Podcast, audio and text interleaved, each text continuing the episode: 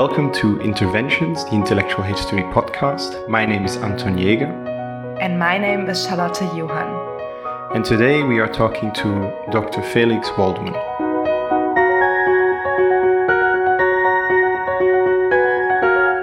Felix is currently a research fellow at Christ's College, Cambridge. Before starting his fellowship, he completed a history degree, an MPhil in political thought and intellectual history, and a PhD in history at Gonville and Caius College, Cambridge. Felix's research is concerned with the intellectual history of Britain and Italy in the 17th and 18th centuries. He is also engaged in a wide-ranging editorial work in this field. His edition of Further Letters of David Hume was published in 2014 with the Edinburgh Bibliographical Society. Felix, thank you for joining us. Thank you for having me. As always, our first question concerns your own intellectual biography and how you ended up in your current position as postdoctoral researcher. How and when did you first know that you would become an intellectual historian? In response to the question, I think my first inclination is to refer to my undergraduate degree in history here in Cambridge. When I arrived in Cambridge, I was offered a sort of daunting array of subject choices in my first year, and I opted for papers that focused just rather haphazardly on the 17th and 18th centuries. In part, I think, because I'd never studied those periods in any detail, and I had a vague suspicion that they were important. But I had no idea of what intellectual history was or even could be. I think since I'd left high school with a somewhat sub-name-your-right conviction that history was about great men, high politics, and diachronic maps of Central Europe. And I'll just add as an aside that the current Regius Professor of History and I had exactly the same high school teacher who had an extremely long career in Sydney in Australia. And so it was really through the influence of my supervisors in Cambridge that I came to appreciate what history, intellectual history, the history of political thought, really could be. And those supervisors included Melissa Calaresu, who eventually supervised me for my doctorate, Magnus Ryan, Mark Goldie, Peter Mandler, Boyd Hilton, and Istvan Hont, who had a tremendous influence, I think, on the direction that my undergraduate studies took, and then at MPhil, my decision to focus, I think, substantively on the 18th century itself. The only thing that I might add is that my time in Cambridge as an undergraduate coincided with what I think you might retrospectively describe as Quentin Skinner's Cambridge apotheosis. It was the last few years of his time as the Regius Professor. The publication of Rethinking the Foundations of Modern Political Thought, I think, had occurred in the first year of my undergraduate degree. And as his time ran out in the position, there were any number of valedictory lectures given and I think events held in his honour. And the combined result was that the history of political thought in the faculty held a somewhat exalted position, and I think, along with a few other people who are now professional academic historians, were pulled into its orbit, and I think have found it very difficult to escape. So, I mean, as you mentioned, Cambridge has been an intellectual incubator for the history of 18th century political thought for quite some time. So could you describe to us what the significance of this 18th century and intellectual history associated with Cambridge is, and what kinds of narratives about this period this specific scholarship has produced? I think 18th century political thought in Cambridge has occupied a rather unusual position since the 1960s. I mean, the standard narrative of the formation of the Cambridge School takes as one of its major events Duncan Forbes' special subject on David Hume. But when we think about the school's early and I think predominant fixations, they tended to terminate in the 17th century. And a rather interesting exception is Quentin Skinner's article on Viscount Bolingbroke for J.H. Plum's Festschrift. But I think otherwise the upper chronological limit of Quentin and John Donne's work, and even the early John Pocock, was either 1651 or 1678 to 1690. Now this may be because Forbes himself had carved out the 18th century as his own territory, but there's also a moderate sense in which the 18th century of the early Cambridge School is simply something like a stale theatre for the reiteration of existing ideas. In some ways, Richard Tuck's Philosophy and Government spells out this proposition insofar as it claims that the principal monuments of 18th century political thought prior to Kant shared a derivative Hobbesian metaphysical superstructure, and so it can't really be worthy of our extended attention. In more recent decades, I think particularly under the influence of people like Istvan Hont and Gareth Stedman Jones and John Robertson, the 18th century, I think, has assumed a central place in the sort of political thought that's taught in Cambridge, and I think that has had a tremendous influence on my own vision of the early modern period and its sort of intellectual trajectory. I view the 18th century really as a stage for the sort of decisive solution, or at least an attempt to find a solution for many of the outstanding problems of the early modern era in political thought. And that's why I found it so interesting. You are currently working on a book about political thought on the Italian peninsula in the 17th and 18th centuries, focusing specifically on figures within the Italian Enlightenment. Could you tell us a bit about the existing literature in that particular field and elaborate on your own scholarly work and how it contributes to this literature? I think Italy in the later 17th and 18th centuries has a rather mysterious quality for Anglophone historians of political thought. The period coincides with what Eric Cochrane, I think, memorably described as Italy's forgotten centuries, and sometimes called I Tempi Grigi, the grey period of Italian history, by some Italian historians like Ernesto Pontieri. And the conventional narrative of this period is that political thought had sunk somewhat irretrievably into an admixture of Tacitus or Machiavellian reason of state and Lipsian neo-Stoicism. I think this is the substance of Maurizio Viroli's From Politics to Reason of State, for example, which suspends its narrative in the early 17th century and only really revives it by the later 18th century as sort of an attempt to explain the Risorgimento. I think more recent work has refined the story and focused on the 18th century itself, I think, in an attempt to explain the transition, or a transition, from reason of state to political economy. And there's an argument that political economy effectively is reason of state in another guise, or a type of sublimation of reason of state, pursued by intellectuals, individuals in polities where the open discussion of political ideas was either frowned upon or actively persecuted. My own work, I think, has sought to challenge some of these ideas by focusing on the languages of politics in a wider variety of texts and manuscripts, with a particular emphasis on philosophy, and especially curricular moral philosophy, as a sort of dominant vehicle through which political thought was articulated in the 18th century itself. One of my principal objects really is to revise an extremely cogent and important narrative in the work of Istvan Hont's student Sophus Reinert, and in the work of John Robertson, particularly his book The Case for the Enlightenment, that the Enlightenment itself can be understood as a process through which political economy became the singular mode through which Italian intellectuals express the desire for worldly amelioration.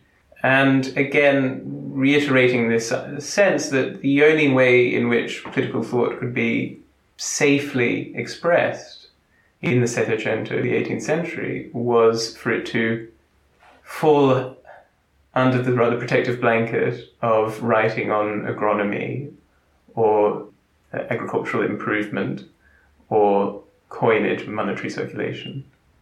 My own claim is that if you look rather more closely at a lot of the manuscript and textual remnants of politics in this era, you'll find that a number of individuals were attempting to grapple with effectively the collapse or dissolution of the Aristotelian curriculum in philosophy by the later 17th century. And in doing so, they were grasping for a type of via media between the alternative of Protestant natural law emanating from France, northern France in particular, among the Huguenot refuge, or the Netherlands, I should say, parts of Protestant Germany, and the conventional dictates of Catholic moral theology. And in attempting to reconcile these two traditions, they arrived at what I've argued is a rather extraordinary sort of intellectual compromise. And one of the most interesting figures in this narrative is the subject of my doctorate, Antonio Genovesi, who was a professor of ethics and later political economy at the University of Naples in the mid-18th century, and who is conventionally described as really the father of Italian political economy. And you know, his supposedly most interesting works are those in which he translates the works of certain physiocrats from France, for example, or a mercantilist named John Carey from Britain. Whereas my contention is that if we look at his philosophy, particularly his 4-volume Elementa Metaphysicae, The Elements of Metaphysics, we can find an extraordinarily interesting and exceptional political philosophy for the times, and particularly suited to conditions of political disfranchisement, which I think you could fairly say affected the entire Italian peninsula, among states which had previously been, say, republics with vital civil lives, and through foreign invasion or the rise of, the domestic rise of monarchical regimes, had really lost the political verve, particularly the republican verve that had characterized their polities. And so Genovesi is not alone in this attempt to find a type of politics or political thought which can suit these conditions. And the research I'm currently doing is attempting to explain how other individuals in other parts of Italy were engaged in a very similar enterprise. Your research really draws from two methodological traditions in the field of intellectual history. So you have the contextual approach of the Cambridge School, and then you also have the history of the book associated with scholarship such as Anthony Grafton and Robert Darton. So could you tell us a bit about the ways in which these two traditions approach sources in intellectual history, and also how they might intersect? My own position is that I think both traditions are entirely compatible, the history of the book and sort of contextualism associated with the Cambridge School. I'd be in fact inclined to say that historians of early modern political thought in particular are increasingly given to the use of techniques that we associate with the history of the book, which is to say the consultation of marginalia, paratextual apparatus of texts, and an interest in historical bibliography. When I think about where my own research fits within these two traditions, I've found that an emphasis on the reconstruction of the authorial intentions of an author, which, let's say, is the central concern of the central methodological concern of the Cambridge School, can work peaceably with an interest in certain textual remnants which might not otherwise have concerned the Cambridge School, say, in the 1960s. And I think the marriage of these two disciplines, or these two interests, I should say, is becoming increasingly common. And I'm thinking of a new sort of generation of historians of scholarship who have been, I think, raised to venerate both the Graftonian and, let's say, the Skinnerian method of intellectual history, and to find a way to reconcile them. One point at which the engagement with sources really becomes critical is when the authorship of a text is in dispute. You have recently discovered one such case that concerns two letters allegedly written by David Hume, and you are now working on an article based on your research. Can you tell us about the status of these letters in Hume scholarship and what you have found out? The story is curious. I mean, it's somewhat also hilarious, but I do have to talk about it carefully since it concerns a living person. What it does provide is an interesting example of where diligence in the assessment of historical sources can have a meaningful effect on matters of interpretation. So the story briefly is this. Some time ago, an established scholar in the United States claimed to have discovered Two Letters by David Hume, among the papers of the deceased collector, and this collector resided in Chicago.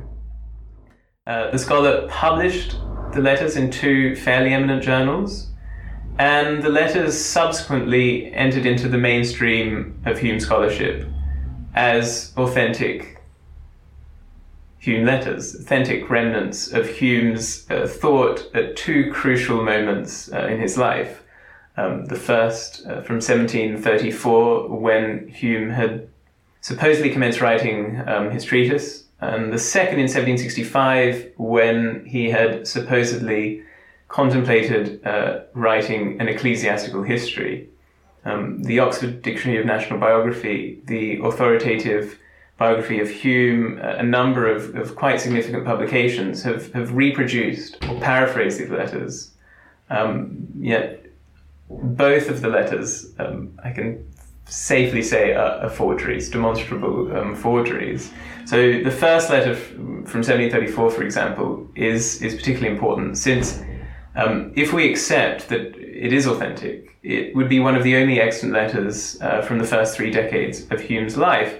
And its content would have quite profound implications for the study of Hume's philosophical reading in the years leading up to his composition of the treatise.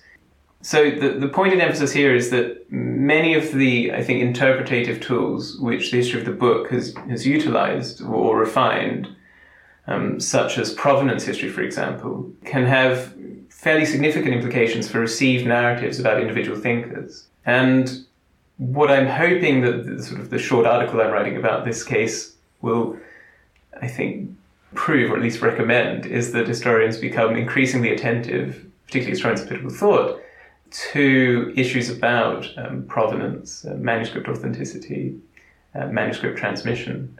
Not that they need much reminding, but this is a particularly conspicuous or somewhat wild case of or a wild exception to the rule, I think. And if I may ask, how did you come to realize that these letters were forgeries, and how can you be certain that they are in fact forgeries? Well, in fairness to a number of other scholars who I won't name, I think there'd been quite a lot of suspicion around the authenticity of these letters for a while, but I think I'm really the first person to investigate the problem rather thoroughly. And the way in which I sort of realized that it was a forgery was not only in undertaking careful provenance research about the reported provenance of the letters, which I think if I were to sort of recapitulate here would strike all of your listeners as bizarre, but more about the sort of substantive claims in the letter itself. There are obvious discordances between what Hume is saying in the letters and what we know about the sort of circumstances he's describing. For example, Hume claims that he had access to John Locke's essay Considering Human Understanding in 1734 in Rheims in France, within the library of a sort of rather renowned Jansenist. Yet, if you go and find the library catalogue of this Jansenist, you'll find not only that the library was extremely small, but that he didn't remotely sort of conserve any works in Anglophone philosophy, let alone sort of philosophy generally. And more importantly, when you investigate the circumstances of this Jansenist's life, you realize that in 1734, the period in which Hume sort of purportedly had met him, he was living in a completely different place, far afield from Rheims, and could not possibly have interacted with Hume in that moment. I, again, have to be quite careful when I say who I think the letter was forged by and how certain I can be that it was forged in, say, the 20th century as opposed to another time. But I think when the evidence is eventually presented, and I hope to do that quite soon, the case will be fairly clear and somewhat unquestionable.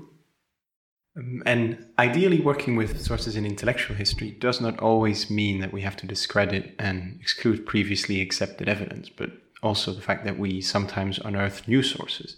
So you have edited a collection of Hume's letters published with the Edinburgh Bibliographical Society in 2014, which contains previously unknown letters by Hume. So could you give us an example of the ways in which a new source adds to or changes the picture we have of a political thinker like Hume? The case I just described is an example of where a source is subtracted from the historical record. my own work on Hume has focused, I think, mainly on the recovery of forgotten or unknown manuscripts that he wrote or were, in the case of letters, addressed to him. And there are two particularly, I think, important manuscripts which I've found, and both were published in Further Letters of David Hume, which I do think adds to the picture that we have of Hume's thought. So the first letter is a 4,000-word document, really, written anonymously by Hume on behalf of one of his military patrons, in which Hume is effectively pleading for the execution of a few dozen individuals, and also for effectively what is the judicial torture of a 12-year-old boy. It's completely unprecedented among the known letters and manuscripts of Hume, and it really, I think, does change the picture of his relationship with his military patrons in this period, and also, I think, somewhat significantly, his moral compass and what he considered to be the justification for the death penalty in certain cases. The second example, somewhat similarly, I think does affect our understanding of Hume's personal morality, and that is a letter from 1766 in which Hume is effectively instructing a different patron, his former employer as the charge d'affaires in the embassy, the British embassy in Paris, a man named Francis Seymour Conway, or Lord Hertford. He is effectively instructing Hertford to purchase a number of slave plantations in the newly conquered Windward Isles. He is going so far as, in this letter, to suggest that it would be a fabulous investment that would benefit Hertford tremendously. And there is additional or ancillary evidence that Hume went further in this transaction by interacting with not only the plantation's owners, but the plantation's managers in the Caribbean. Now, I think both of those pieces of evidence, which were otherwise completely unknown to Hume's biographers, really would or ought to reshape our understanding of his political thought to the extent that there is a significant body of literature on Hume's opinions about race or about punishment. And the addition of these sources, I think, can meaningfully affect the tenor of future debates on those topics.